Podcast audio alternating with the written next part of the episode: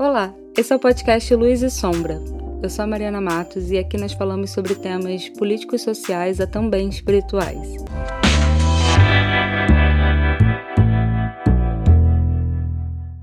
Oi, gente, estou aqui hoje com o João Marcos Luz, mais uma vez. Na verdade, a gente já tem um episódio gravado, eu vou soltar depois desse, então esse não deixa de ser o primeiro. E o tema de hoje que nós vamos falar e reagir se chama perrengues.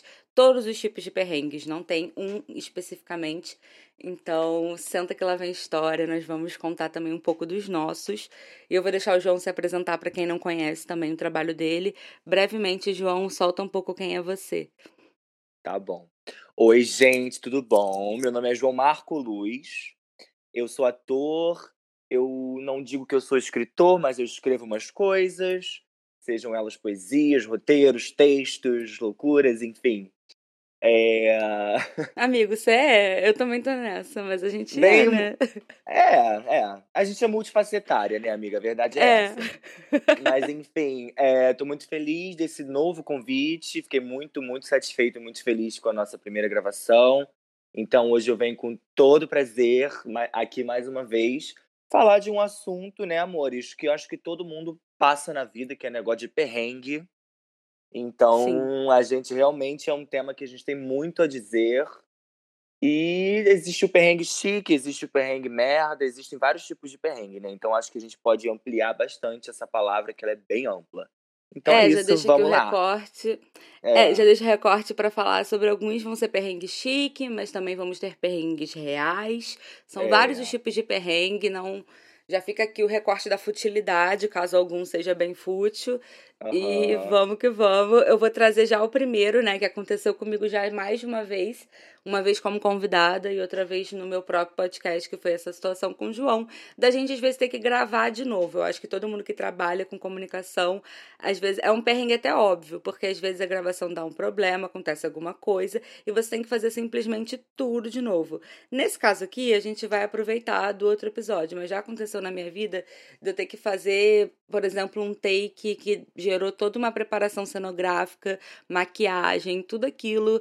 Mais de 10 pessoas estavam no dia para fazer aquilo acontecer. E aí acontece algum problema técnico e tem que toda a equipe voltar e fazer tudo de novo e gastar todo o dinheiro de novo. Eu, a gente chama de perrengues do audiovisual, que também é um lugar uhum. que haja perrengue, né? E só quem tá lá sabe? Porque no final das contas tem todo o glamour, tem. Só que fazer duas vezes, além do dinheiro, às vezes, assim, é é mega cansativo. E ainda tem a questão da espontaneidade que você tem que trazer, né? Pra não perder a qualidade.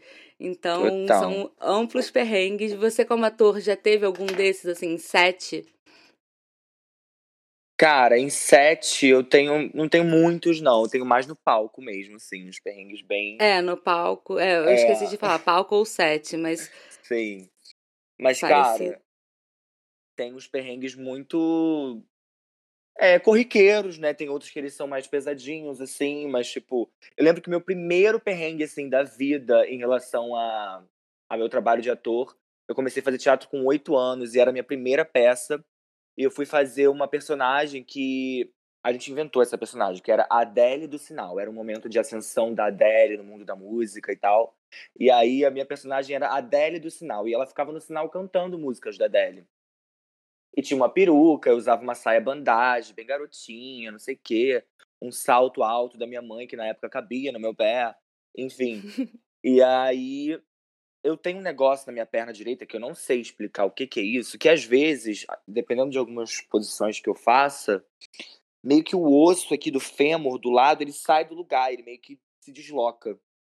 E era, tipo, a minha primeira apresentação de teatro da vida, e eu vestido com aquela saia, com aquele salto, e eu, tipo, apavorada, mas amando, e ao mesmo tempo tudo. E aí eu fui fazer, né, uma certa posição na hora da performance e tudo mais, e meu osso saiu do lugar. E eu não conseguia me mexer. E eu falei, meu Deus do céu, o que, que eu faço agora? Eu era uma criança, gente, eu fiquei apavorado. Aquilo nunca tinha acontecido comigo dessa forma, né?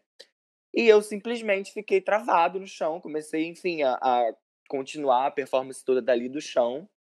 Deu aquela improvisada tentava, já desde criança. é, exato. Eu tentava mexer a perna para ver se o osso voltava pro lugar e nada de osso voltava pro lugar. eu apavorado e ninguém entendendo nada. Aí eu fui, levantei, fui com o osso fora do lugar mesmo. E continuei. aí che chegou uma hora que eu senti que o negócio voltou pro lugar. Aí eu falei, ai, gente, que loucura, tô apavorado. Saí apavorado da cena, mas deu tudo certo no final. Mas assim, eu acho que esse foi o que eu lembro, que eu lembre, assim, foi o primeiro perrenguinho, assim, que eu passei em relação a estar no palco. Mas, pô, tem, tem alguns, tipo, Alguns. Esse da perna me lembrou um meu no BRT, para quem não sabe, aqui no Rio de Janeiro, né? Tem o BRT, que é basicamente um metrô na superfície. E uma vez a minha perna travou na hora de atravessar a rua. Eu, na verdade, estava uhum. tendo questão de ansiedade. E aí eu acho que nesse dia eu estava muito ansiosa, tinha muita coisa ao mesmo tempo, teatro, faculdade, entre outras coisas, assim, vida pessoal. E aí na hora eu tinha acabado de receber uma notícia ruim. Só que aí o sinal hum. abriu, eu fui atravessar a rua, né? Só que eu tinha acabado de ler. Aí, menino, minha perna travou bem no meio e o BRT se aproximando, deu ali travada. E, e o medo de cair, né? Tipo assim, tentar forçar e cair, piorar a situação. Aí eu achava, eu acho até hoje, não tenho certeza, o BRT ele não freia de imediato. Né? Não, né? ele não é para. É muita velocidade. É, exatamente. Aí eu sorte que um homem, acho que na hora eu, eu, nem consegui gritar muito, mas o pouco de barulho que eu fiz, um homem olhou para trás, viu que eu tava ali meio empacada. Aí uhum. me puxou e falou: Vem, menina, pelo amor de Deus, quer morrer? Não sei o quê. Eu falei: Não, moço, não sei o que aconteceu. e aí foi. Tipo assim, uma situação de quase morte do nada, uhum, porque a tá perna travou. Bicha. Tá travada, Travei toda. É, meu Deus. Veio um anjo, né? Esse homem foi um anjo ali. Porque Sim. esse DRT é caro, ele não para, não. Ele não para, né? São vários virar casos. Asfalto. Você ia virar asfalto, ia. amiga. Total. E ansiosa e Nossa, atropelada. Meu Deus. Mas ah. É, é muito engraçado isso também de, da questão física, porque às vezes é um perrengue que, cara, não tinha nada para acontecer, você estava ali pleno, não era nem necessariamente nervosismo, mas vem a questão física e te coloca ali numa situação. Uma vez também numa apresentação, o meu salto, na hora de eu entrar, eu não, eu não lembro direito porquê, mas eu lembro que tinha tipo um ralo na coxia uhum. da peça. Mas era um ralo uhum. desses compridos, assim, era uma régua reta. E eu tava com um salto fino, eu era mais nova também, menor de idade. E uhum. aí eu, na hora de entrar, aquele frio na barriga pré-cena, eu sei que o meu salto empacou naquele troço e eu já entrei meio que bancão. Da minha sorte, que a minha personagem, ela era assim, ela era meio que destrambelhada, ela era meio... Uhum meio doida. Uhum. Então eu usei aquela entrada a meu favor, assim, sabe? E aí as pessoas riram e a gente sabe que a plateia, quando ri, deu tudo certo. Não foi um riso da minha cara, foi um riso, tipo assim, da minha entrada. Uhum. E aí eu, eu, segui. Mas por dentro eu tava, tipo, desesperada que o salto ficou e eu fui, assim, sabe? É, não, e esses perrengues cênicos é, tem como a gente salvar, né? Porque, tipo, a gente tem que se virar ali em cima do babado. Tipo, acontecer um perrengue, a gente tem que achar uma saída.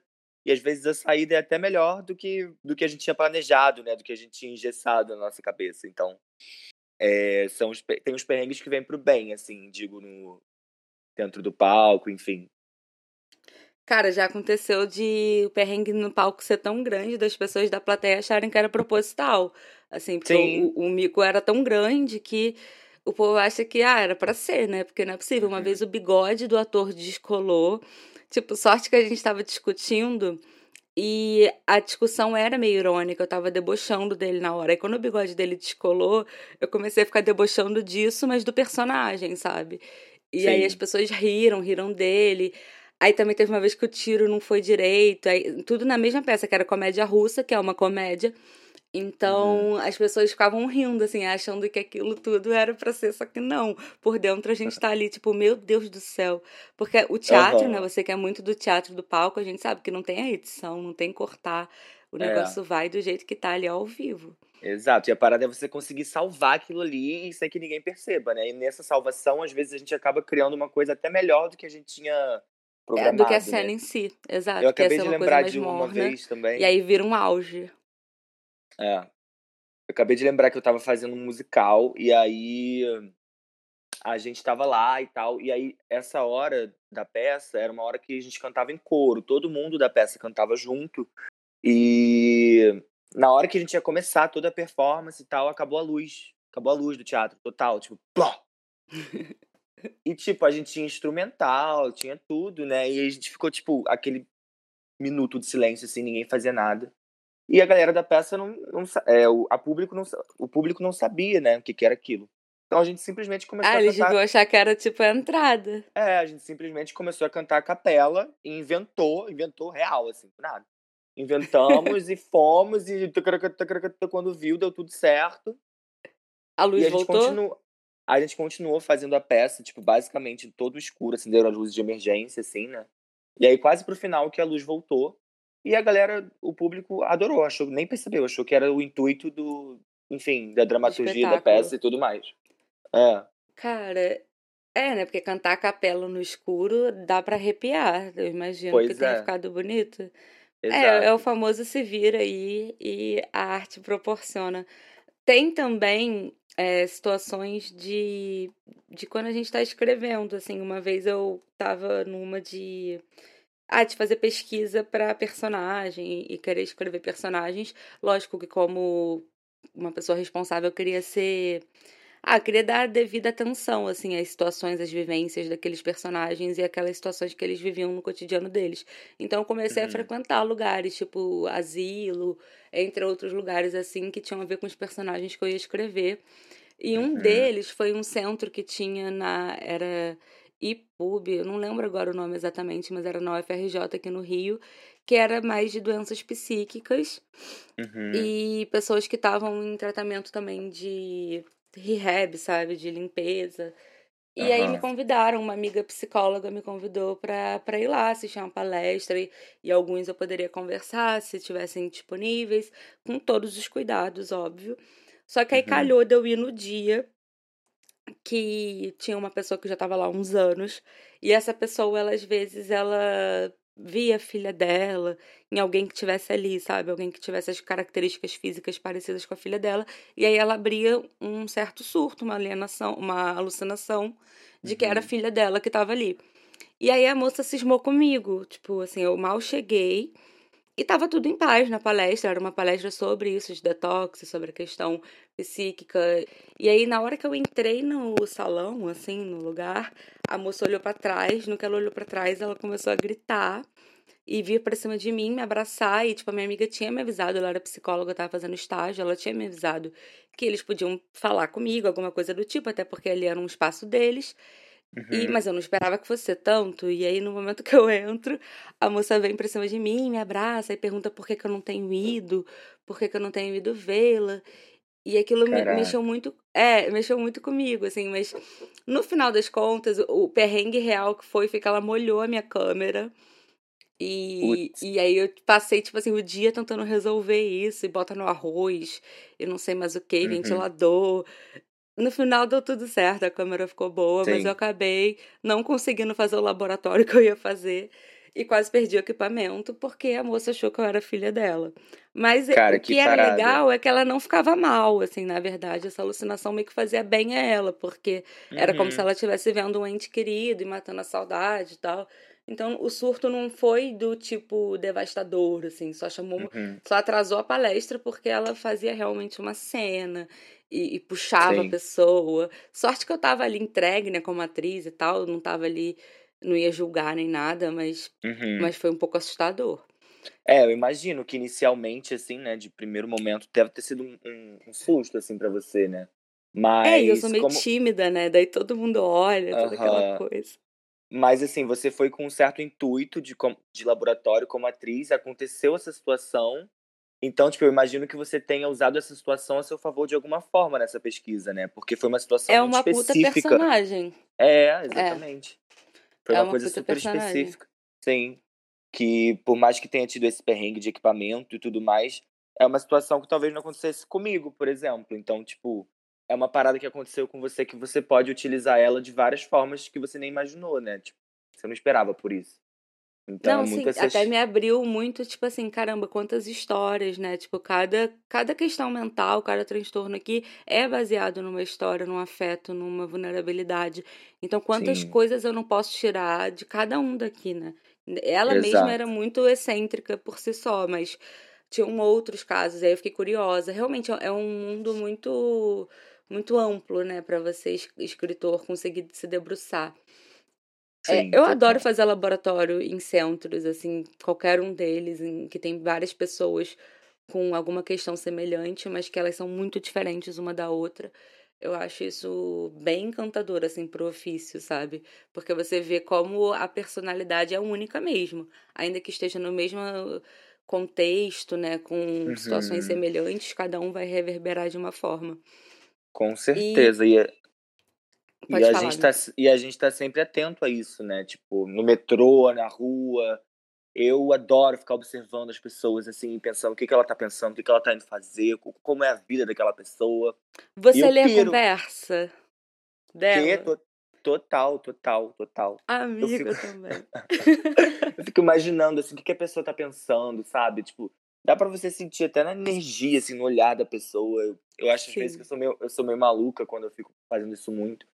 Mas é bom, porque a gente, a gente trabalha com isso, então a gente precisa ter cada vez ampliar cada vez mais é, os tipos de pensamentos, de comportamentos que são infinitos, né? Não, metrô, transporte público no geral, assim, são é um dos melhores lugares, né, para observar. É, praça total. também. Às vezes eu só sento uhum. na praça e fico olhando as pessoas.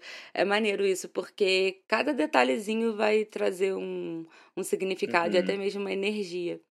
Também é, tem aquilo te... das aparências enganarem, né? Já tem é... gente que eu olho e falo, essa pessoa não é santa como parece. Exato, essa pessoa esconde exato. alguma coisa. Sim. Uhum. E esse negócio da, da observação que a gente tá falando, eu tenho uma amiga que ela faz psicologia. E ela falou que teve um período na faculdade dela que uma professora falou que o, tipo, o trabalho de casa deles, dos alunos, era sentar numa praça e observar as pessoas, porque né, a psicologia também traz muito isso. E uma coisa está muito ligada à outra. A gente escrever, a gente atuar junto com o psicológico Total. das pessoas. Então. E aí eu fiquei encantado quando ela me falou que uma professora falou para ela fazer isso. E eu já fazia isso a vida inteira e achava que era maluco, mas não, não sou tão maluco assim. É, eu achava que era uma maluquice mais dos atores. Não sabia que tinha essa parte psíquica, técnica por trás. Achei chique Total. agora, né? é. E aí tinha, tipo, um período que ela tinha que observar pessoas, assim, de forma geral. Tinha um que ela que era para ela observar as crianças, tipo, ir num parquinho observar as crianças. Várias paradas, assim. Eu falei, nossa, que incrível. Não, é uma pira observar mesmo as minhas enteadas brincando às vezes, assim. Eu nem preciso estar em onda de nada, posso estar totalmente pura, fico olhando para elas, assim, dá pra dar uma viajada braba, porque criança é muito genuíno também no que tá sentindo, né? Nas influências que teve recentemente. Nossa, total. É muito Total. incrível. E elas são gêmeas, e daí eu vejo como elas são diferentes. Eu acho essa parte maravilhosa. Uhum. Eu tenho uma certa pira, uma teoria na minha cabeça, de que a gente nasce, né? O bebê e tal, e até a criança ter uns 10 anos assim, ela já é doida, já é frita por natureza. Porque a criança, ela fala umas coisas, ela vive de uma forma tão leve, tão rica, não sei o quê. E depois que vai passando, assim, que você vai entrando na adolescência, a gente começa a ir atrás de outras coisas, de outros entorpecentes para voltar àquela coisa a genuína ficar daquele que a gente jeito. tinha. É, ter Total. aquela coisa genuína. Porque a gente quer ficar mais leve, a gente quer ficar doido, a gente quer não sei o que, sem estar é, travado na cabeça e tudo mais. Amigo, você falou. E, você... tipo. Não, mas é, e aí, tipo, acaba que a gente vai recorrendo para, enfim, várias coisas. É, é a minha situação com a, é, com a Santa Maria, que eu ia falar, com a maconha, que eu não gosto de chamar ela assim, que parece que eu tô xingando ela, mas com a erva, com a querida erva, né, com a verdinha, como de... diz a Ludmilla. Eu chamo ela de Dora Alice. Na minha família Exatamente. a gente chama de Dora Alice. Então, uhum. a minha relação com a Dora Alice começou muito disso, assim, eu tava passando por um período meio deprê, meio dark, tava ficando aquela adolescente revoltada, e uhum. aí eu uhum. queria resgatar aquela Mariana boba, brincalhona, que dava gargalhada, que fazia coisas engraçadas, que ria de si mesmo. Então a Doralice, uhum. quando apareceu na minha vida, ela me trouxe de volta, assim. Eu falo até Exato. hoje que é o tipo da coisa que eu não, não. É lógico, eu não quero me perder, mas eu não penso em abrir mão radicalmente, porque, gente, ela traz um lado meu tão único que as pessoas podem uhum. falar o que quiser, que a gente não precisa, que a criança interior tá aqui. E ela tá mesmo, às vezes, brincando Sim. com crianças. Você pode acender sem nada externo, né? Até no próprio uhum. teatro. Mas que ela traz imediatamente, a Doralice traz, ela traz a criança. Total, total. Sim, com certeza. E, e várias outras coisas, né? Que aí eu percebo que a gente fica tentando resgatar isso só que muitas vezes, não, não falando de Doralice, sim de outras coisas, isso pode ser maléfico. pode ser sim. maléfico para o nosso corpo, né? Como álcool, enfim, drogas sintéticas. Então tem Total. Tá, tá ligado nisso, né? Porque é como você disse, a criança está aqui.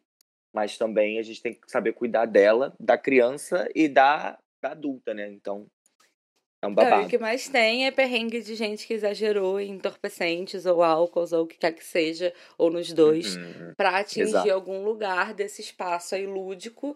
Sendo que, gente, é só se entregar sem julgar, porque eu acho que uma das fórmulas que tá e que eu vejo que é em comum tanto nesse universo das drogas quanto das crianças é a parte comum do da entrega sem julgamento, sem aquele eu julgador interno que fala não dança, não faz isso, não fala uhum. alto, não fala com estranhos, sabe? Deixa ser, seja você e vai sendo. Acho que é mais sobre isso. Do nada rolou um autoajuda aqui, mas fica a dica para quem tá ouvindo, né, gente? Deixar a criança vir. É, é, total, gente. Eu acho que é muito isso mesmo. Adoro autoajuda, É, a gente pode inclusive. chamar essa parte, exatamente. A gente pode chamar essa parte de um perrengue da criança interior, né? Os perrengues que a gente faz para tentar acender a criança interior, porque eles são diversos, diversos, diversos. Muitas exatamente. vezes a gente nem sabe que a gente está fazendo isso, às vezes é inconsciente. Uhum. Exato. Amigo, tem um perrengue que me mandaram que eu queria saber se já aconteceu com você, que se foi, ah, então, foi o seguinte. Fala, tô super fala. ansioso para ouvir os perrengues que mandaram para você. É, esse, esse me chamou atenção porque é a minha cara fazer isso, só que hoje em dia eu não sou tão tonta. Mas a uhum. pessoa falou assim: é, fui acampar em Ilha Grande com cartão de crédito. Cheguei lá, nem restaurante, nem a pousada aceitava. Tive que alugar um barco, ir até a Paraty, sacar dinheiro, voltar com o barco. Isso tudo porque fui tonta de achar que podia acampar sem levar dinheiro vivo. Sim, foi tonta. Caralho, eu amei. Cara, eu achei a minha merda. cara. Não, é a cara Perrengue de, de acampamento. É. Você tem? Tenho, bastante, bastante. Mas assim, então, é a cara é a cara de todo mundo esse perrengue da Ilha Grande, porque tipo, eu, a minha família é da Ilha Grande, meus, meus bisavós moraram lá e meu avô nasceu Delícia. lá, enfim. Então eu sempre soube que lá não existe caixa eletrônico. Lá não existe carro, tipo, é uma Gente, ilha. você vai acampar.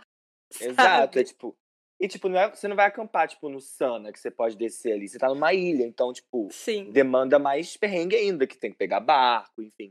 Mas, cara, super rola, super rola. Tipo, às vezes você vai pro lugar e não. Você vai achando uma coisa. A gente tá tão acostumado com essa coisa, né, do continente, de ter tudo de uma, de uma forma tão fácil. Você esquece que você vai acampar no meio de uma ilha, flor. O máximo que você vai conseguir ali é um coco do pé, porque é uma ilha. É, e no máximo a pessoa horas. pensou, ah, lá eu saco. Mas, é. filha, não é assim. Sim, então fica a dica. Quem vai para Ilha Grande já tira o dinheiro inteiro antes de ir.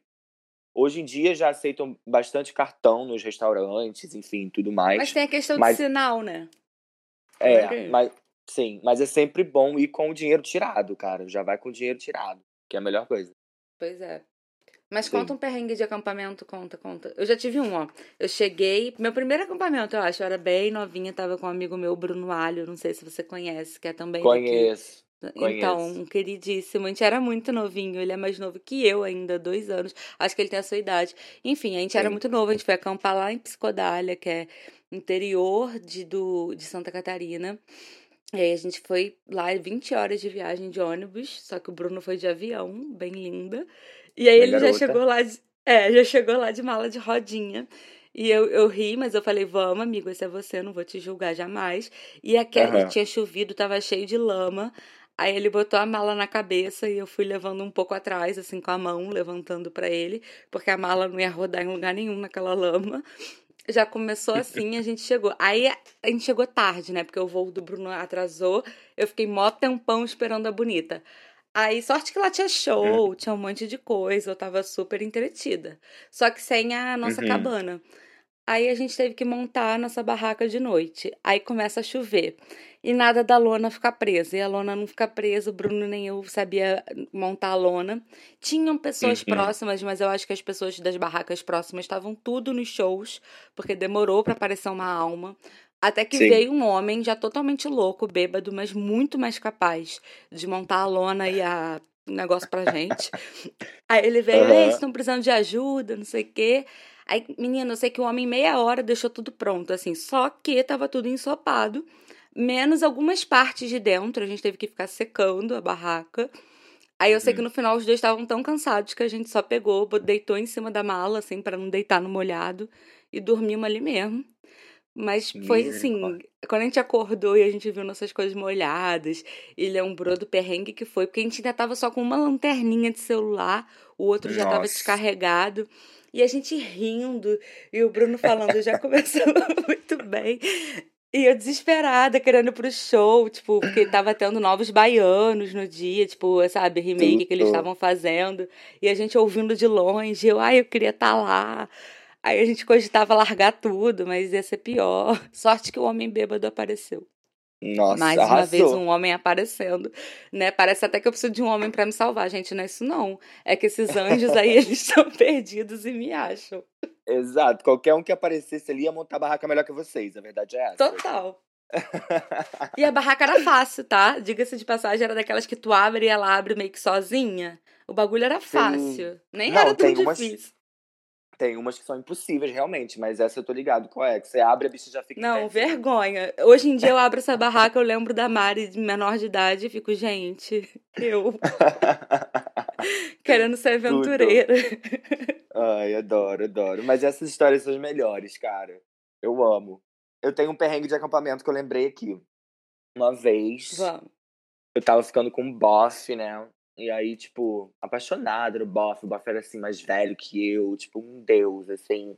E eu falei, ai, vamos pro Sana, vamos acampar, não sei o quê, ficar na, na beira da cachoeira. Adoro um Sana. Adoro. E minha filha, sempre, no Matagal. Vamos, aí, vamos em breve. A gente vamos, grava de vamos lá. marcar.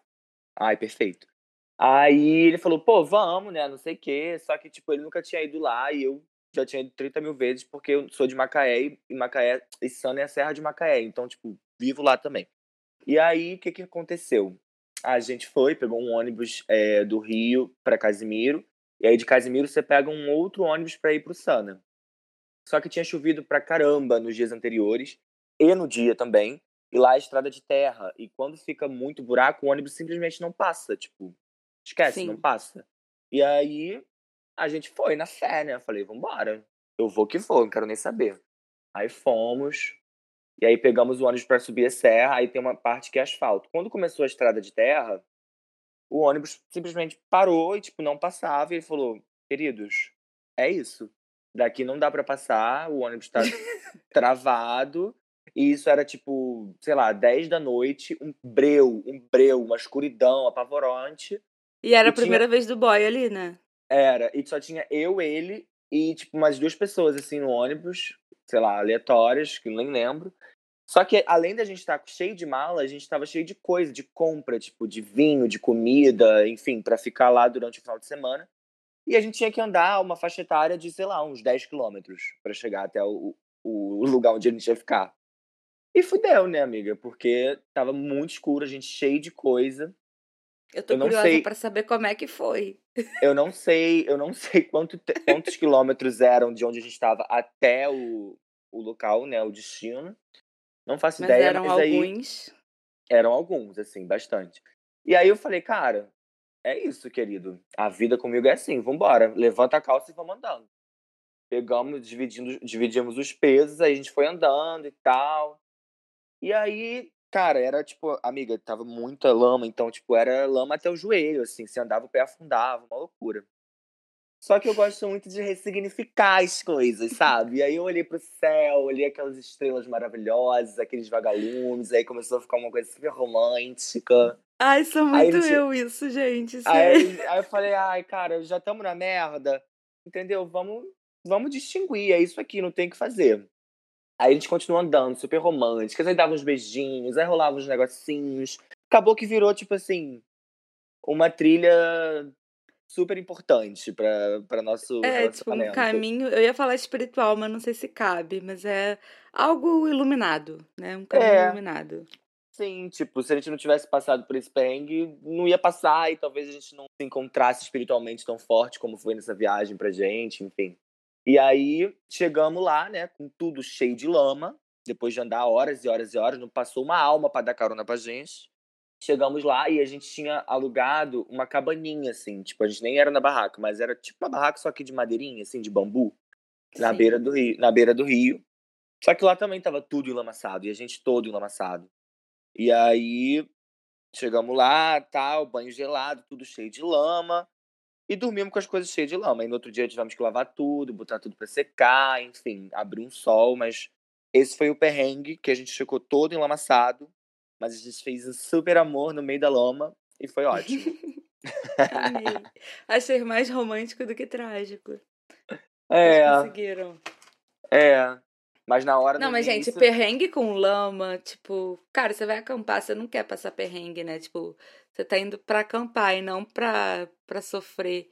E aí, quando começa a acontecer esse tipo de coisa, nossa senhora, tem que ter muito alto astral pra não sim, perder o sim. rolê. É isso, porque se você entrar na pira de se estressar e não sei o que, cara, fudeu, porque você Já, já, tá, tá uma merda ali. É, você já tá ali, cara. Vamos lidar da melhor forma possível pra ninguém pirar aqui e é isso. Eu penso assim. Total. Eu passei um perrengue, um perrengue parecido com isso, só que foi com sol. Tipo, o ônibus enguiçou, mas era. Na verdade, você lembra de um festival chamado Universo Paralelo? Aham, sim. Que teve um Claro. filme, todo o rolê, Natália Dill e tal. Vários Aí eu artificiais. fui com a minha amiga. É, exatamente. Aí a gente foi, né, crente paraísos artificiais. Só que a gente comprou tudo de última hora, tipo assim, mesmo de última hora. A gente pagou caro no ingresso, a gente teve que arranjar um ônibus que não era o que o evento indicava, né? Que ele tinha uma lista de várias opções. E a gente pegou um qualquer, porque foi tudo de última hora. E aí o ônibus enguiçou e a gente tava. com- Ela tava com uma barraca, eu tava com outra, porque a gente, né, tava viajando solteira, então a gente queria ter cada uma sua privacidade. E aí cada Uhum. uma teve. A gente teve que carregar aquilo naquele sol escaldante, tipo, era nove da manhã, e cada hora que passava o sol ficava mais forte e mais quente. Uhum. E, assim, eu não é um perrengue chique, porque a gente chegou num festival que até hoje eu lembro como um dos mais legais da minha vida, mas que foi um perrengaço até chegar. Eu lembro que ela ficou, ela era branquinha, ela é branquinha, ela ficou toda cheia de insolação. Eu que sou morena também Nossa. fiquei toda ardida, a roupa toda marcada, assim, sabe? Aí eu lembro que a gente até tirou a blusa uma hora e falou: não, chega, chega, vamos começar a nos libertar daqui. Só que aí a gente também não estava em ambiente seguro para para ficar completamente livre. E ainda tinham esses medos de assédio também no Uhum. caminho e tal. Só que aí chegou um dado momento que a gente Sim. encontrou pessoas que já estavam andando pro evento mesmo. E aí a gente relaxou. Mas, nossa, perrengue no sol também, galera. Ô troço ruim. E nem É. protetor dava jeito, a gente tinha que reaplicar toda hora, porque a gente tava ali, né, com aquela coisa bem em cima da nossa cabeça. E, E era peso, verãozão, e né? pouca água. Era, era verão, Era essa época é verãozão. verão. Foi É, ano foda. novo. Nossa Sim. senhora. Nossa, Eu lembro desse início, mas foi o que você falou, tipo, é, não tem o que fazer, né? Pelo menos a gente tava indo pra um lugar pra viver algo bom. Então a gente vai naquela fé É. de que uma hora isso passa. Mas Sim. é uma peregrinação.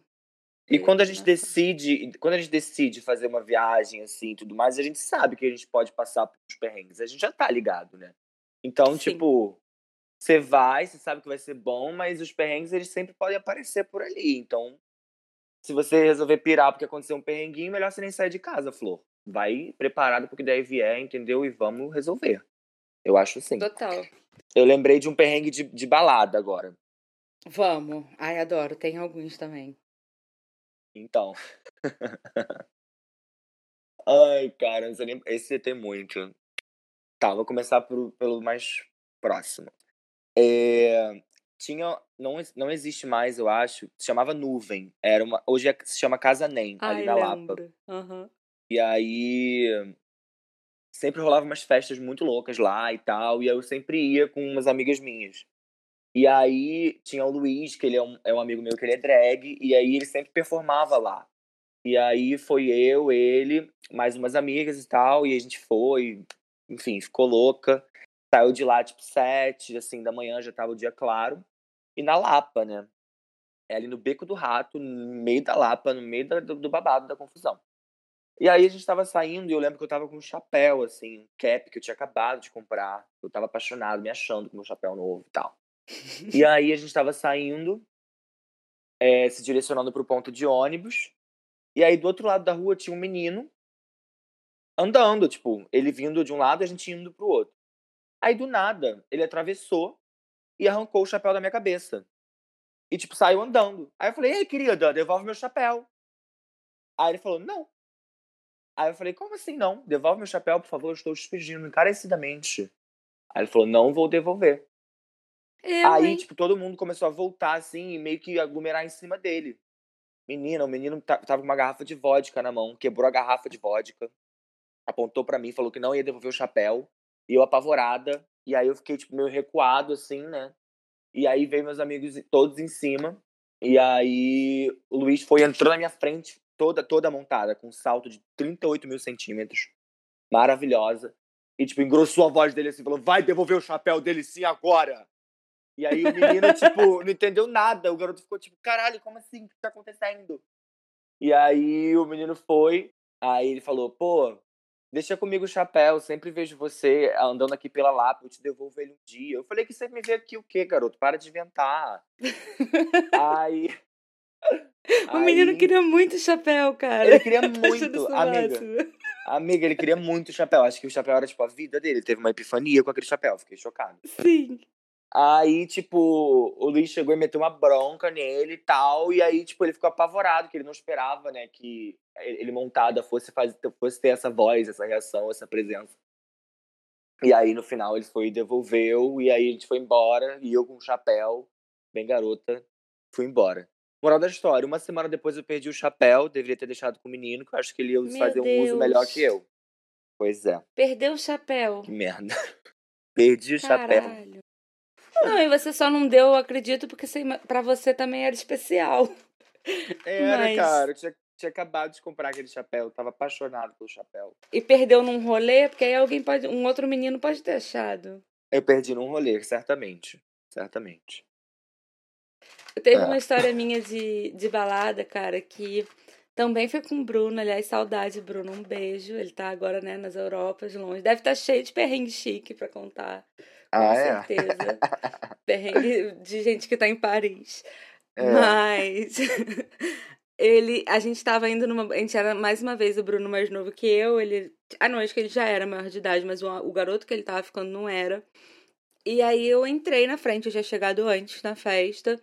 E aí esse menino, o Bruno tava muito afim dele e tal. Eu acho que o menino já era maior de idade, mas ele não levou a identidade, foi um rolê assim. E Uhum. era primeiro período de faculdade, assim, a gente era bem garotinha. E a gente tava na antiga Fosfobox, que agora fechou. Sim. E a gente já conhecia as pessoas ali e tal, a gente nunca imaginou que fosse dar algum rolê. E aí eu sei que num dado momento o Bruno já tava. Ele entrou também, o menino já tinha chegado, só que nada do menino entrar. E aí o Bruno foi ali naquela área de fumante que dava pra fila, né? Pra quem não conhece a área de fumante dessa boate, dá pra fila de quem vai entrar, pra entrada. E aí ele foi ali tentar caçar o menino. E aí o segurança falou assim: Ah, tá, é, mas fica aqui, não, não sai não. Ele, não, eu só quero falar com ele. Ele, não, fica aqui. Sendo que o segurança tava acostumado com esse tipo de situação, com esse tipo de público, Sim. com esse tipo de tudo. E aí o cara começou Uhum. a ser meio hostil com o Bruno. E aí o Bruno falou assim: Você tá me empurrando? Aí o cara, não, eu só não quero que você bote a cabeça além da linha e tal. Tipo, no final das contas, o Bruno tava meio bêbado, meio abusado, querendo caçar o menino na fila, porque ele tava cismado que o menino tinha se arrumado na fila. E o homem tava Aham. certo, só que o Bruno começou a causar com segurança. E aí o segurança ficava assim: Não, menino, eu, eu não tô fazendo nada, tô fazendo meu trabalho. E eu, Bruno, vamos, daqui a pouco o menino entra, daqui a pouco o menino entra. Ele, ah, mas ele tá sem documento. Aí o segurança, ah, então ele não vai poder nem entrar. Manda ele embora. Aí ele, não, ele vai entrar sim. Porque ele, ele vai dar um jeito de, de mostrar pra moça que ele é maior de idade, sim. Ele botou o nome na lista e começou um barraco. Eu sei que o homem tirou o Bruno dali mesmo. Ele pegou o Bruno meio que pelo colo, passou por cima da linha do negócio. Tipo assim, aquela, sabe, aquela fita que separa, né? Hoje em dia tem Sim, uma sim. grade, tinha, mas aí ele É uma passou o Bruno por é. cima. Passou o Bruno ali e colocou ele do lado de fora e falou assim: agora você pode ficar com seu amigo aí fora, sem identidade. E eu, que tinha Caraca. entrado, tinha pagado, tipo assim, tive que. Eu não fui embora. Falei, ah, não, vocês ficam Ficou aí lá? fora.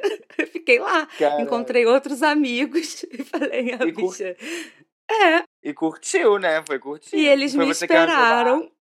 Pois é, eles me esperaram, ficaram, sei lá, na padaria que tinha ali perto. Aí se pegaram, né? Fizeram o que tinham que fazer. Às 5 Aham. da manhã eu saio bonita pra ir embora com eles. Porque eu que não ia perder minha noite por causa do barraco. E, e o homem, toda hora que olhava pra mim, ficava rindo. Porque ele sabia que eu era amiga do menino do barraco. Pô, que... E você tinha já tinha pago, né, cara? Pô, Já, 40 reais. Eu falei, eu não vou embora, eu vou ficar aqui. sim. Ele, ah, vamos pra outro lugar que tá tendo uma festa de graça e tal. Só que eu ainda falei, ah, vocês podem ir, mas aí o Bruno quis me esperar, é fofo, e esperou. Uhum. Mas sorte, eu podia ter encontrado você, podia ter encontrado qualquer pessoa. Eu me fiz ali dentro Sim. e fiquei com outro grupo e foi isso, assim que eu fiz. E é isso. Cara, amiga, eu não sei como eu deixei passar isso até agora, mas eu acabei de lembrar do maior perrengue da minha vida que eu vou compartilhar com vocês. Mas é assim, quando eu fui fazer um breve roteirinho, eu não lembrava de perrengue nenhum.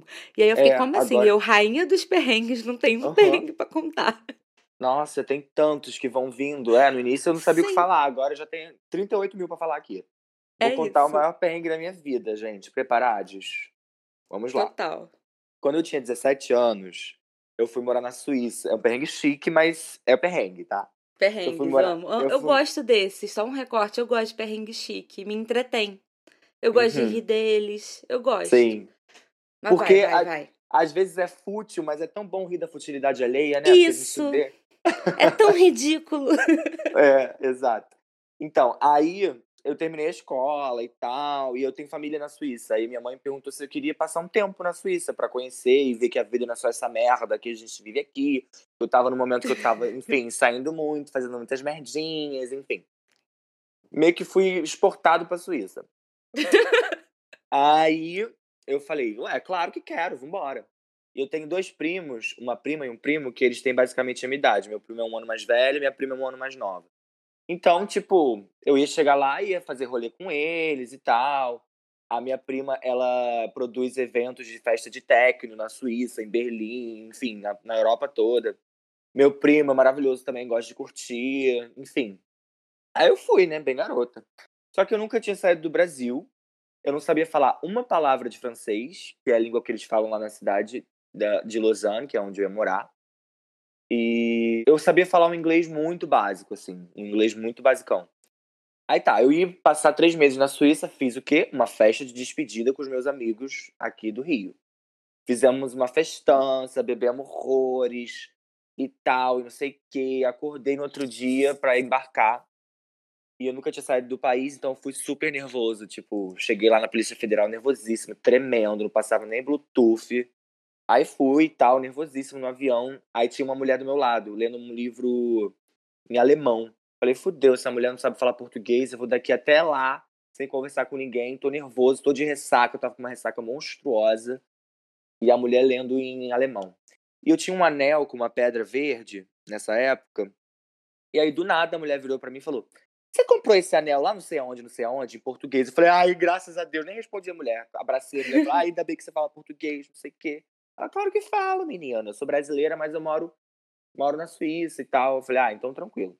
Aí a gente foi na viagem, não sei o quê. Chegou a hora do jantar, né? Que eles botaram, tipo, bota a comida lá na mesinha. Quando eu abri o negócio da comida, amiga, eu vomitei em cima da comida na frente do avião inteiro. Inteiro. Que eu tava com muita ressaca e muito nervoso.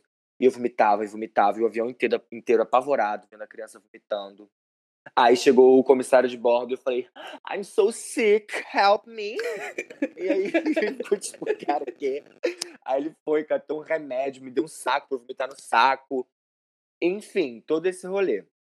Cheguei na Suíça, papapá, papapá. Tá, ok. Aí agora que vem o maior perrengue. Enquanto eu tava lá na Suíça, tinha Isso uma amiga era só minha. aquecimento. É só um, uma pequena introdução. e aí eu tava morando na Suíça e tinha uma amigona minha que tava morando em Londres. E eu nunca tinha ido a Londres, nem ela na Suíça. Aí a gente teve a ideia, pô, vou passar um tempo em Londres para te visitar e conhecer Londres, e você vem passar um tempo na Suíça para visitar e conhecer a Suíça. Aí tá. E aí eu fui primeiro para Londres. Só que eu tinha 17 anos e ela tinha 23. Ela era, já era maior lá em Londres, inclusive, lá é 21. E eu não era maior em lugar nenhum, nem no Brasil. Eu tinha 17. então, tipo. Só que eu fui assim, no calor do momento, simplesmente fui, comprei a passagem e falei: tô indo para Londres peguei e fui para Londres. Quando eu chego em Londres, eu precisava ter o endereço do lugar onde eu ia ficar, porque eu era menor, né? E eu não tinha. E o meu celular não funcionava lá, porque eu estava, enfim, em outro lugar, meu chip era da Suíça, meu celular não funcionava lá. E eu não conseguia falar com ninguém, nem com a minha amiga de Londres, nem com a minha família da Suíça, nem com a minha família do Brasil. E eu sabia falar um, um inglês, tipo assim, 10% é o que eu sabia falar de inglês. E aí eu comecei a ficar apavorado e eles falaram que não, eu não ia sair, que eu ia ficar preso na Polícia Federal de Londres até eu conseguir me contactar com alguém. E, enfim, pegar o endereço do a local onde eu ia. A Polícia de Londres é babado, né? Aham. Uhum. A e embaixada aí, tipo, lá. eles pintando comigo, falando, cara, aí eu falei para eles, amores, a minha amiga está me esperando na estação de trem, eu vou sair daqui, vou pegar o trem, vou encontrar com ela, não sei aonde. Aí eles falaram, cara, mas você é menor, e se, ela chegar, se você chegar lá e ela não estiver lá, o que, que você vai fazer? Vai ficar perdido em Londres, menor de idade? Eles estavam certos, né? Só que eu, na minha cabeça, adolescente de 17 anos, achava que eu era invencível, que eu ia viajar o mundo inteiro bem linda. Menina, e eu fiquei lá horas, horas, amiga, horas, tipo, angustiante. Os caras falavam comigo e eu não conseguia entender direito. Eu falava uma coisa, eles falavam outra. E ninguém conseguia me atender. Aí eu consegui falar com a minha mãe, aqui no Brasil. Aí minha mãe ficou apavorada. Só que a gente precisava falar com a Gabriele, que é a minha amiga que estava em Londres. E ninguém tinha o número dela. Enfim, liguei para uma outra amiga minha, do nada, que ela tem, ela fala para mim até hoje, que toda vez que ela me vê, ela fala, a, ela, a história dela é assim, amigo, eu estava bebendo uma cerveja com as minhas parceiras. E aí do nada eu recebo, eu recebo uma ligação que o número era 0000000. E ela falou: "Fudeu, rodei". Aí quando ela atendeu o telefone, era eu no telefone da Polícia Federal de Londres, pedindo o número da Gabriele para ela para conseguir ser solta da Polícia Federal. Aí, enfim, consegui, consegui falar com a minha amiga.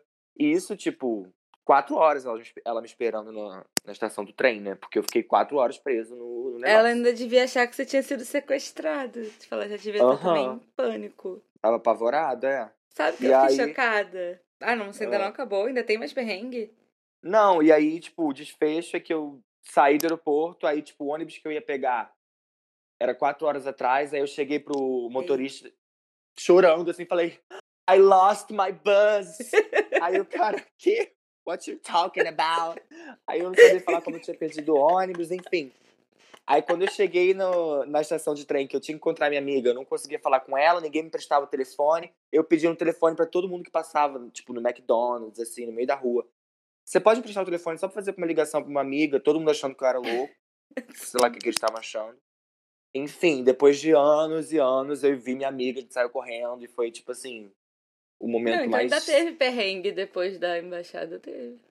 Teve, teve, porque eu não consegui achar ela. Eu só consegui com que me emprestasse um telefone fixo de uma lanchonete lá, que a menina simpatizou comigo, que ela viu meu desespero. Dava pra ver na minha cara o desespero. A gente lança aí... logo um olhar, né? Assim. É. E aí, no final, depois de todo esse perrengue, deu tudo certo. Meu Deus. Cara, você me lembrou a minha vez lá também. Eu também fui, eu fui barrada. Você não foi barrado exatamente, né? Ou foi? Foi, foi barrado. Porque é, você era. O meu, eles cismaram que eu era prostituta, assim, tipo, eu tava viajando que com uma agência gente. de jovens. Sim, isso porque eu tava uhum. com uma agência de jovens, só que eu não falava inglês direito, meu inglês era muito ruim. E uhum. eu tinha, sei lá, 15, 16 anos. Foi minha viagem de, sabe, eu, é, eu não quis festa, eu quis viajar. Aí fiz uhum. essa viagem de jovens pra Europa e aí. Aí chegou em Londres, eu e uma outra menina fomos, ficamos presos. Os caras falaram que não, que não, que não, que a gente estava ali infiltrada, que a gente ia ser prostituta.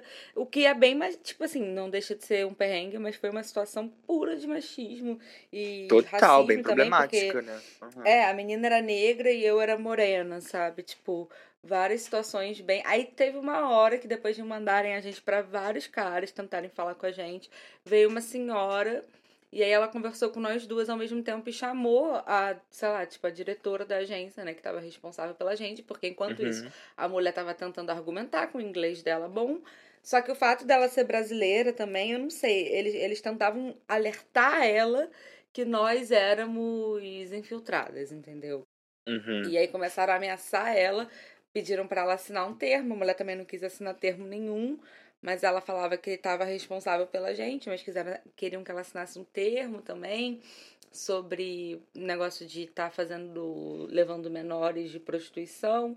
Foi uma grande questão. Caraca, no final que das loucura! Contas, é, aí ligaram para meus pais, fizeram toda uma entrevista. Meus pais tiveram que enviar vários documentos, várias coisas minhas para eles, tipo, provando que aquilo era uma viagem, e uhum. negócio de escola, e comprovante de não sei o que para liberar. E a mulher também teve que entrar. Ela era mais velha, ela tinha, sei lá, 18 anos, 19, porque podia ir uhum. maior de idade. Ela eu acho que já era maior, só que não no país deles. Uhum. E aí, Sim. mas ela teve que provar tudo isso também, que aqui no Brasil ela tinha uma vida, uma família, uma faculdade, sei lá. Uhum. E, Cacete. tipo isso, porque eles cismaram que a gente tava querendo se enfiar no negócio deles para ser prostituta, sabe? E, e, de graça, porque a gente não falava inglês. Uhum. E eu acho que porque éramos latinas e a questão da cor também. Cara, foi muito louco. Esse dia foi muito louco. Cacete, Aí, bem problemático. É, só né? que eu era muito nova, então na hora eu não percebi a gravidade. Eu, eu comecei uhum. a rir eu fiquei nervosa só quando passaram as três horas e todo mundo do grupo seguiu viagem com outro guia. E essa guia, que era um casal, ficou lá com a gente, tentando resolver. Foi com a New Wit, sei lá. Não sei nem porque eu tô fazendo publi da marca, mas tô lembrando de tudo. E Sim. aí a mulher. Foi isso, assim, no final ela mesma ficou apavorada, falou que nunca passou por isso uhum. e que ela ia ter que, ter que organizar, tipo, as próximas viagens para isso não ocorrer, que ela sentiu que ela falhou e não dá pra gente alguma coisa. Só que não. Os caras começaram a fazer umas perguntas do tipo, ah, o que, que você vai fazer aqui? O que, que você faz no seu país? Essas coisas uhum. básicas pra é, gente é, além, passar. É, e a gente não sabia responder. Aham. Um... Uhum além de ter sido um racismo, um machismo, foi uma xenofobia, foi tudo junto, né? Foi tudo tipo... junto. E eu ainda era menor de idade, então eu fiquei meio assustada, assim, tipo. Claro, claro. Que? Sabe? Que? Sim. Cara, eu, eu, eu tava com a minha amiga, com a Maria, voltando de uma festa, e aí tinha um uberista que ele era muito gato. Eu nunca consegui pegar um uberista. Eu acho que eu ainda, eu ainda quero, mas nunca consegui. Aí, menina, a gente voltando da festa, e aí eu trocando ideia com ele e tal, dando em cima do Boff, aí o Boff já entendendo, falando, cara, eu tenho mulher, tenho duas filhas, não sei o quê. Eu falei, não, não tem problema, eu gosto de ser madrasta, não tem ciúme, não sei o quê. E a minha amiga apavorada, tipo, amigo, cala a boca, cara, cala a boca. E aí depois o, ele deixou ela primeiro, depois ele ia me deixar em casa. Eu senti, tadinho, que o cara tava apavorado, que eu não parava de falar. Aí eu fiquei, aí eu fiquei mais na minha, falei, não, chega, daqui a pouco eu tô passando dos limites aqui com esse bofe. Você é o perrengue dos Ubers. É eu sou. Isso. Se eu estivesse conversando com um motorista de Uber, ele ia falar: Ah, uma vez um menino. Exato, exatamente. Eu sou o terror do Uber. Não, mas é, é um fetiche aí, né? Tem, eu não é. sei se eu já contei esse, só ver que é da Camila. Minha amiga terminou com o namorado. Não, não contei, ó. Minha amiga terminou com o namorado que era o dono do barco. Então ele foi embora e deixou eu e minha amiga sozinhas na ilha. Meu Deus. Eu ri, mas eu fiquei com dó. E aí? Porque ela deve ter terminado de uma forma muito escrota, né? Tipo, pra isso ter acontecido. É, o cara ir embora e largar elas na ilha, cara. Ah, elas devem ter ido embora. Deve ter sido uma ilha, tipo, que tinha outros barcos, ou um, é. um bar caiçara. Elas deviam ter como se virar, mas. É, tomara deve ter que sido o Buff... um perrengue. Tomara que o bofe que terminou com ela tenha, tenha sido um merda, porque ela ficou lá feliz com a amiga dela batendo cabelo na ilha e depois ainda foi de carona com outra, outra Exato. Galera. Não, é, e do jeito que ela botou rindo, não parece ter sido muito trágico, tá ligado? Parece que elas ficaram na ilha mesmo e vida que é, seguiu. Arrasou, Camila. Mas eu achei engraçado. Eu achei Sim. engraçado. Ficar abandonada na ilha.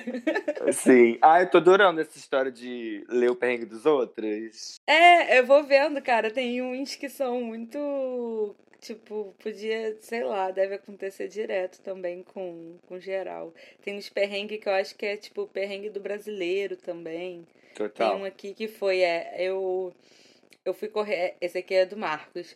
Fui, eu fui correndo atrás do ônibus, caí, tropecei e depois reparei que o ônibus não era o meu. Meu e cheguei no trabalho todo ralado, sujo, suado e atrasado. Tadinho, cara.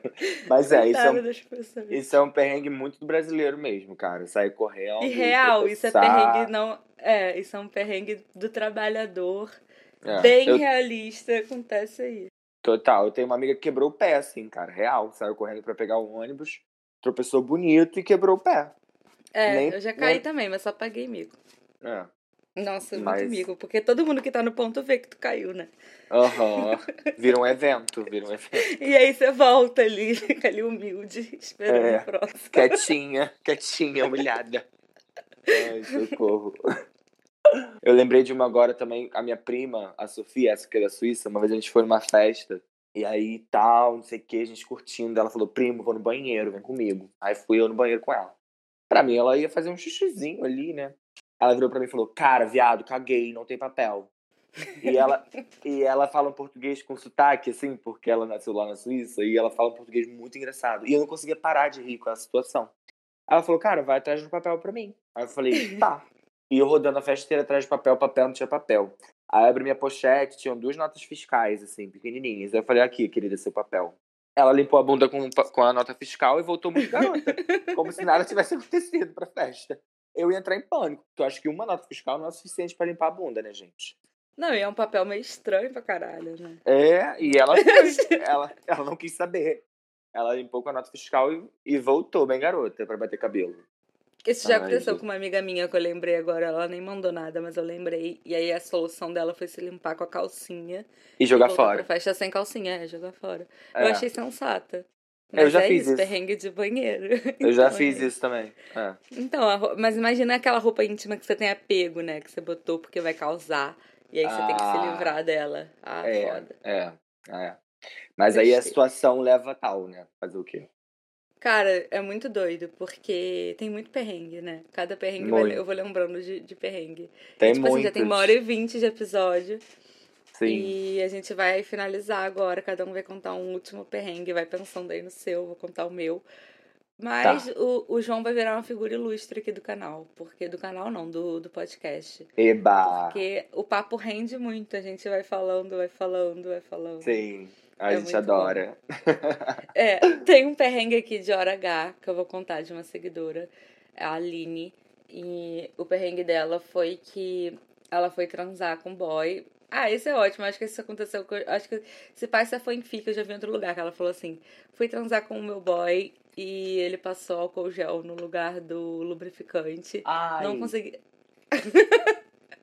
não consegui transar com ele por uma semana porque ficava lembrando dessa história e rindo. Misericórdia. Esse é um perrengue pandêmico, né? Porque pra você ter o álcool gel isso do lado do, do, lubrificante. Eu é já vi isso em outro lugar. Eu vi isso. Eu vi isso em um canal de alguém. Alguém leu isso. Então eu não sei se tá acontecendo aí com a galera.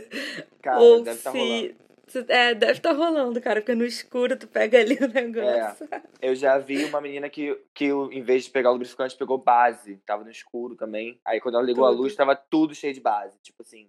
Deus é mais. Ela achou que ela tava toda cagada, mas não. Ah, ela fez, base. ela fez o rolê. Aí fez? só depois que ela viu. É. Porque a base tipo, não arde, né? Tipo, ela botou velho. e foi. E devia ter dentro dela tudo, né? Porque ela fez o rolê. Sim, Jesus. Sim. Nossa, isso é muito perrengue da hora H também. Nossa, sim, sim.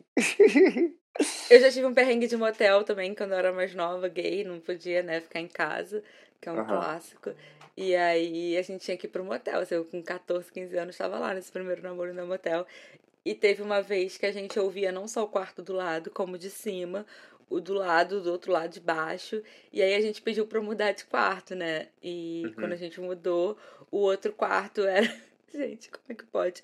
O outro quarto era um motel com que não tinha nem exatamente uma divisória, assim, de, de parede. Era tipo. Os outros eram uma parede de gesso. Esse outro quarto que botaram a gente era uma parede de gesso mais vagabunda com uma cortina, assim, tipo. Meu Deus. Era, então dava, parecia que estava no mesmo ambiente com estranhos. Daí a gente foi embora. Isso Sim. foi na Barra da Tijuca, assim, na Rua dos Motéis. Era um motel velho, mas você não, você não imaginava que ele era assim pelo preço e nem por dentro. Uhum. Mas era muito macabro. E como a gente era duas mulheres, assim, e novas, o cara ainda ficou zoando a gente, assim, tipo, ah, se quiser, se quiser mais privacidade, eu, eu posso colocar vocês na, na suíte do meu quarto, uns negócios assim, bem horríveis ah, mesmo. Uó, uó, é, é, e a gente foi embora, broxou, foi pro shopping, Sim. pro cinema, sabe? Mas, foi, do, assim, foi, foi é. do motel pro cinema. Pois é. Mas, okay. Mas foi, doeu. E não deram dinheiro. Eu lembro que ela ainda perguntou se já que a gente tava indo embora podia ganhar dinheiro. Não deram dinheiro uhum. de volta, não. Nossa, que vacilo. Uó. Pois é. É, Cara, eu nunca rolê. fui. Eu nunca fui num motel, sabia? Tem, meu namorado também não. Ele nunca foi com. Tipo assim, ah, é, isso, isso é um perrengue. A primeira vez do Eric no motel. Oi, Eric, tá editando, eu vou contar. Foi comigo, agora de permuta, mas a gente não tava indo pro motel. Eu fui viajar para São Paulo para jogar tarô e para fazer uhum. uma performance na festa de um amigo meu, que é daqui do Rio. E a festa tava tendo uma edição em São Paulo, daí ele chamou os amigos e tal, e tava tudo pago, a passagem e o hotel. E aí, uhum. beleza, né? Eu achei que eu ia para um hotel. Só que chegando lá, é, o produtor da festa, que não era esse meu amigo, que era o produtor lá de São Paulo, falou que o hotel que ele tinha reservado teve um, uma questão que não deu certo, que o check-in não tinha feito e que ele teve que fazer um em cima da hora. E aí ele uhum. falou: Ah, mas é bom, eu vi que tem três estrelas, não sei o que, tem ar-condicionado. E aí minha preocupação é que vocês fiquem bem e não tenham que ficar fazendo hora na rua, já que tá tudo lotado. E aí eu falei: Não, tranquilo. Ele, ah, não é o conforto que eu queria oferecer, mas é, eu sei que vocês vão estar seguro e perto do local que vai ser a festa. Aí eu falei, não, beleza, tem problema nenhum. Eu fazendo a humilde. Cara, quando a gente chegou, era claramente um motel, assim, tipo, cama redonda e motel velho, sabe? Uh -huh, espelho, classicão. espelho no teto. E aí o Eric nunca foi um motel. E daí pra ele era tipo assim, ah, até que tá ok. Eu falei, tá ok nada, Eric, isso aqui é um motel, sabe? e aí a gente ficou no motel fazer o quê? É. E aí no dia é, tava pago, tipo, o banheiro era direito, tá ligado? Tipo, tinha TV, ar-condicionado, eu não ia reclamar. Mas, uhum. assim, era um hotel meio trash, tipo, de meio que não era luxuoso também. Tipo, café da manhã, o cara até riu da recepção. Ele, ah, tem um pão com margarina e café ali atrás. Tipo, não é fazendo a rica, mas não era um hotel, sabe? Era tipo um motel, era um bagulho pontual. As pessoas Sim. não iam ali para tomar café da manhã. Sim, e aí total. o cara meio que ofereceu a gente, porque ele viu que a gente chegou de viagem, que a gente não esperava estar tá ali. Vocês estavam com outro falou, intuito, né? É, aí ele, é, eu posso oferecer a vocês. A gente comeu, feliz da vida, o pão com café. E ainda ficou... E aí eu expliquei ao Eric, eu falei, Eric, isso aqui é um motel, Eric. Aí essa foi a primeira vez dele no motel, porque ele também nunca foi. Arrasou, ele fala que ele nunca precisou e tal. É, foi uma primeira vez sem querer, né? Sim. Mas é. foi, mas foi. Ai, tudo, amigo. O auge. O melhor foi a cama redonda, gente, o auge. Sim, já, já deu para distinguir, né? Você chegou, olhou o quarto e falou, entendi tudo. Né? Na hora. ai, ai, amo. Você tem alguma outra pra gente fechar? Cara, tem um perrengue que, que é um perrengue muito corriqueiro que já aconteceu algumas vezes na minha vida, que é negócio de ônibus ainda, voltando lá no negócio do ônibus. Eu moro Sim. em Niterói, né? Eu moro em Niterói e aí eu fazia cal no, no Rio e aí eu tava na Glória e aí era sexta-feira e aí toda sexta-feira eu saía da aula com os meus amigos e a gente ia beber no bar, até para sempre, né? Só que eu tinha, eu tinha, eu tinha marcado com a minha mãe de jantar aqui no Rio, aqui em Niterói, alguma coisa assim. Eu falei, ah, eu vou beber um pouquinho com vocês, depois eu vou para casa que eu tenho coisa marcada com a minha mãe. Já é? Já é. Só que eu bebi, bebi, bebi, bebi, bebi. E o ônibus que eu pegava, ele era no ponto inicial. E eu só pegava o ônibus e eu descia no caminho em casa, né?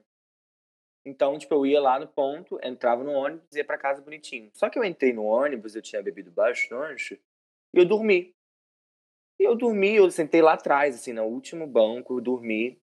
E aí eu acordei com o cara me acordando Ai, e, fal e falando assim, é, querido, a gente já chegou. Amiga, quando ele falou, a gente já chegou, quando eu abri o olho, adivinha onde eu tava?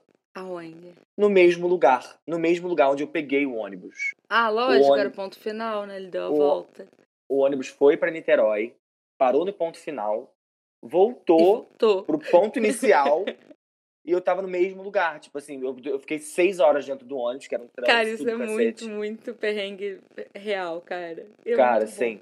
E eu acordei, eu tava no mesmo lugar. Eu falei, gente, o que, que aconteceu? Eu entrei aqui e seis horas depois eu tô no mesmo lugar, eu tive um delay, assim, né? Fiquei tipo, o que que tá acontecendo? Sua mãe, coitada. Minha tá mãe, apavorada, e ela ri de mim até hoje, que eu dormi bêbada no ônibus. Não, e o cara. Assim, ainda mais que você bebeu de dia, né? Tipo. Era. É aquele dia. soninho maroto. É, e eu cheguei no ponto final, né? E o cara não me viu. Tipo, eu tava deitado lá atrás. Então ele voltou, fez o trajeto de novo. Só no outro, no outro ponto final que ele me viu de novo, no ponto Sabe inicial. Que eu fico imaginando os motoristas conversando, assim, ou eles com a família mesmo, porque deve ser por semana alguns que eles têm que ah, acordar. É. Eles têm falar, história chegou. eu, ouviria um, chegou. eu ouviria um podcast de horas deles, porque eles devem ter várias histórias para contar. Com certeza. motorista no geral sempre tem, né? Verdade. Ai, amiga. amei, amigo. Obrigada Também. pela sua participação. Obrigado tá? você pelo convite. Logo... É, vamos juntos que a gente vai pensando em temas legais para descontrair aqui um pouco. E também espirituais, quando a gente tiver nossas piras mais uhum. filosóficas, assim, pra gente dar uma viajada. Faz seu podcast, que eu sei que você quer fazer. Vou fazer. Pra eu lá também. Total, total. Mas pode me chamar, acho que a gente pode conversar sobre essas piras mais espirituais também.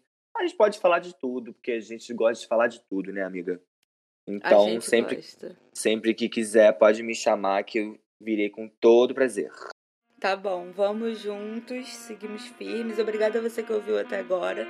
Um beijo em todo mundo que mandou história também. E é isso, até a próxima, gente. Beijo, galera. Obrigado e até a próxima. Beijos com muita luz.